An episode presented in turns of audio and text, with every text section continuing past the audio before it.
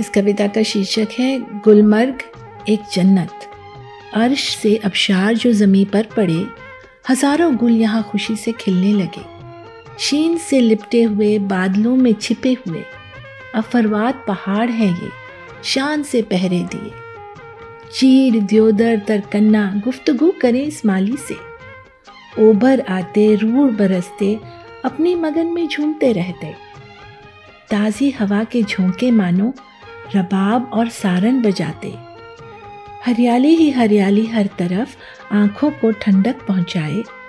आज़ाद परिंदे खुले आसमान में अपनी उड़ान भरते जाए।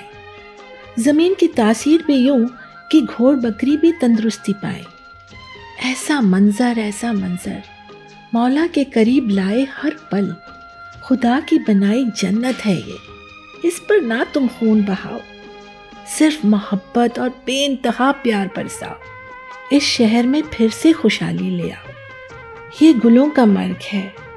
इस पर गुल ही गुल खिलाओ इसे फिर से एक बार गुलमर्ग ही बनाओ। ये तो कश्मीर है, इसकी फिजा का क्या कहना? ये तो कश्मीर है, इसकी फिजा का क्या